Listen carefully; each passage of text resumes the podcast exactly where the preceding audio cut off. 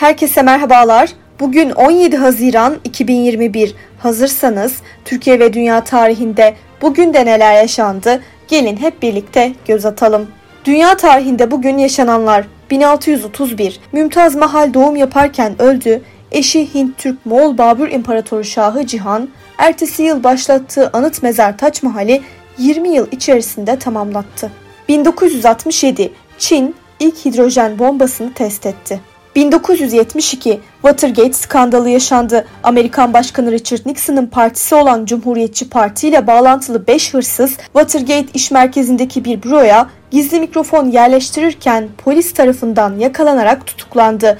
Bu büronun ABD'nin o zamanki ana muhalefet partisi olan Demokrat Parti'nin merkezi olduğu ortaya çıktı. Türkiye tarihinde bugün yaşananlar 1991 ANAP Genel Başkanı Mesut Yılmaz, Cumhurbaşkanı Turgut Özal tarafından yeni hükümeti kurmakla görevlendirildi. 1992 Yeni Galata Köprüsü törenle hizmete açıldı. 2016 Türkiye Marif Vakfı kuruldu. Bugün doğanlar 1239 İngiltere Kralı 1. Edward dünyaya geldi. 1921 Türk heykeltıraş İlhan Koman dünyaya geldi. 1940 Türk müzisyen, söz yazarı ve besteci Özdemir Erdoğan doğdu. Bugün ölenler 656 3. Halife Osman bin Affan vefat etti. 1974 Türk siyasetçi ve Türkiye Büyük Millet Meclisi başkanlarından Refik Koraltan hayatını kaybetti.